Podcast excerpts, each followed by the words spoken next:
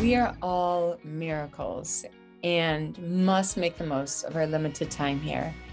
Each of us have these unique gifts to contribute to the world, and it's our job to develop these gifts and give them away. That's why I created the Preschool S L P podcast. The Preschool S L P is about working smarter to create real change in ourselves and in others. Being an S L P is a mission. Let's discuss topics that matter. What are the game-changing strategies? How can we treat the whole child? How can we create the shiniest versions of ourselves and of our clients? We're here at the drawing board for a reason. You bring your own unique gifts. Together, let's create better.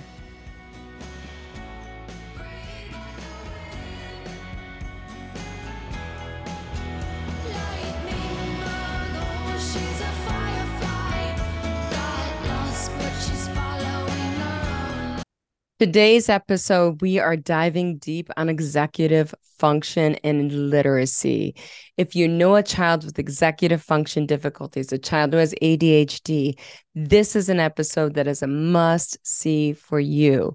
And that's because the research indicates that children that have executive function difficulties are more likely to have literacy difficulties that persist throughout elementary age. What we're going to do in this episode is we're diving deep. We're going to look at three executive function core skills and how they're going to impact literacy development. Let's get started. The first skill we're going to look at is we're going to look at inhibitory control. That's the child's ability to control their attention, their behavior, their thoughts, their emotions. We're going to talk about it on an attention level. So when we're thinking about print knowledge, the child has to pay attention to the small differences in the print. Is this a P or is this a B or is this a D? Is this a T or is this an F? In order for the child to have good decoding skills so they're able to fluently identify letters, they need to have good attention skills to pay attention to those details. Let's look at a second area, phonological awareness. So for instance, in the phonological awareness skill of a lesion or segmenting, where you take a word, you subtract a sound or you subtract a syllable from that word, and you're able to say what the word is, you need a lot of attention for that. This is a very important phonological awareness skill of a lesion. It's highly predictive of how children are going to perform in elementary schools skills through elementary age. You're going to have to have excellent inhibitory control and an excellent ability to pay attention with all of the processes that are happening. You need stamina and duration to the attention, which you're maintaining attention in a multiple step process. Let's look at a third skill, narrative development. If you have a poor inhibitory control, ability to control your thoughts and your attention and your be- emotions and your behaviors, it's going to be difficult to stay on topic in a narrative. So you're reading a narrative and you say, okay, this is the title of the story. Okay, and this is the key sentences and what we're going to cover. And then, whoop, I'm distracted by that flag out the window. So the narrative skills are going to be difficult because you don't have the endurance to stick with a story. So a story is not like a word and it's not like a sentence. A story at the narrative level is multiple paragraphs sequenced together. It requires attention, attention, attention, sustained attention, inhibitory control. If you have poor inhibitory control, it is going to impact not only your print knowledge, it's also going to impact your phonological awareness skills. And lastly, it's going to affect your narrative skills. Let's dive into the second executive function core skill, and that is verbal working memory. Verbal working memory is the ability to process verbal information, remember it, and then express it. How is that going to impact literacy skills? From a print knowledge perspective, it's going to impact the child's ability to do letter-to-sound correspondence. So they're going to say, for instance, let's remember that the A makes an A, ah sound. The B is the bus sound. Not only do you need to remember the letter, you're also going to need to remember that the letter translates into a sound. This is verbal working memory. Remember the letter, remember the sound, and then be able to express it when you read that letter. If you have poor verbal working memory, translating the alphabetical letter into a sound is going to be difficult for you. Let's look at phonological awareness. A really important phonological awareness skill is blending. That's the ability to blend phonemes together, for instance, to create words. So k-e-t spells cat. What does that require? It requires verbal working memory in that you're going to process C, A, and T, remember it, sequence it, put it together, then express it. If you have poor verbal working memory, blending is going to be difficult. Blending is how we learn to read words. We combine phonemes to create words. It is one of the most predictive phonological awareness skills. If you have poor verbal working memory, it's going to directly impact your ability to blend sounds to create words or blend syllables to create words. Let's look at narrative. Poor verbal working memory is going to make it very difficult for you to recall multiple events in a story. So if the story is topical, it can be key points in the story. Can you remember the three ideas that were presented in that story to support the thesis? Maybe it's chronological. Can you remember what happened first, then next, and lastly? Maybe it's relationship. Can we remember that this is the cause, this is the problem, and that this is the solution? This requires verbal working memory. Once again, when we get to the narrative level is when things Things are going to get really hard. Now you're not remembering just sounds, or you're not remembering just words. You're remembering paragraphs of information, and you're putting those in order. This is by far the most challenging task of all when it comes to verbal working memory. Now we're going to go to the third executive function core skill, and that one is cognitive flexibility. Cognitive flexibility is your ability to think flexibly when the environment changes.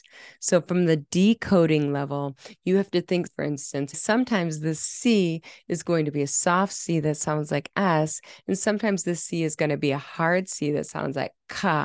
And these are the context clues that are going to change whether it sounds like C or whether it sounds like K. Or you can look at the vowels. Sometimes the vowel is going to be a short vowel, and sometimes the vowel is going to be a long vowel. So these are all requiring cognitive flexibility and the decoding. So let's look at the second skill, phonological awareness. If we look at the phonological awareness skill of change because of the change depending on the surrounding sounds. We can think of a word, for instance, that is like bake, B A K E. There's an E at the end. Because there's an E at that end of the sound, it's going to become a long A. This is when you have knowledge of the ending of the sound and how that impacts how the entire word is spoken. If you look at the word back, B A C K, because that ends in a K sound, it's going to be a short A, ah. Once again, what we're thinking about with cognitive flexibility is you're looking at phonological awareness and understanding that words have a beginning, a middle, and end, and that each of the sounds impact one another. This is where cognitive flexibility is going to go into play on a phonological awareness level. Now let's look at the third area, narratives. Now with narratives, we have transitions, and these transitions give us a cue that things are going to change. We're going to change directions here. We're going to say something like, on the other hand, conversely, however, despite this. When we read those transitions, we have this strategic knowledge to say, let's be cognitively flexible, and they're going to state a fact, but now they're going to say, take the totally different direction.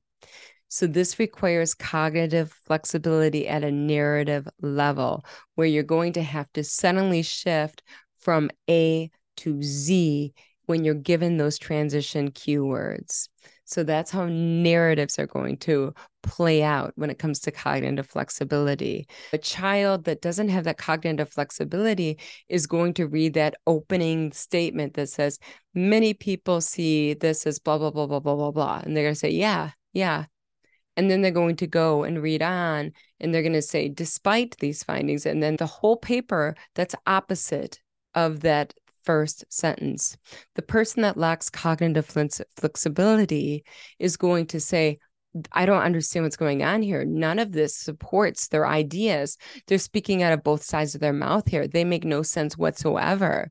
What are they trying to say here? They're saying opposite things. So that's what happens. They're totally lost in the narrative, and they're pulled in two different directions because they're unable to adapt their think- thinking based on the literacy environment.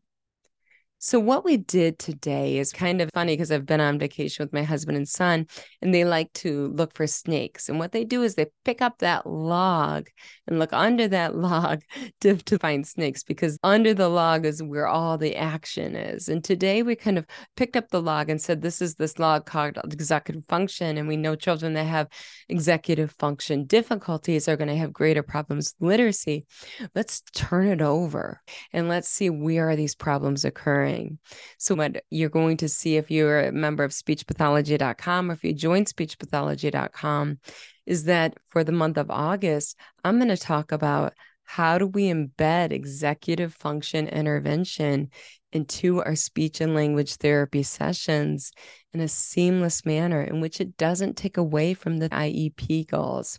It's in there. It's educationally rich intervention in which we are improving executive function every step of the way, because it's in the educationally rich activities we develop. So I'm very excited about this presentation. We see where the breakdowns are. Now we know what we need to work on. If you're ready to get in the intervention, join me in the month of August. It's going to be in speech pathology dot com, and that's going to be on every Thursday live at twelve noon Eastern time. I've been actually working on this for about six or seven months right now. And at this point, I'm so excited to share it with you. I can't wait. I've been working on this series of four courses and how we can assess and provide literacy intervention in a seamless manner in which it's embedded in the educationally rich activities that we provide in meeting our communication goals.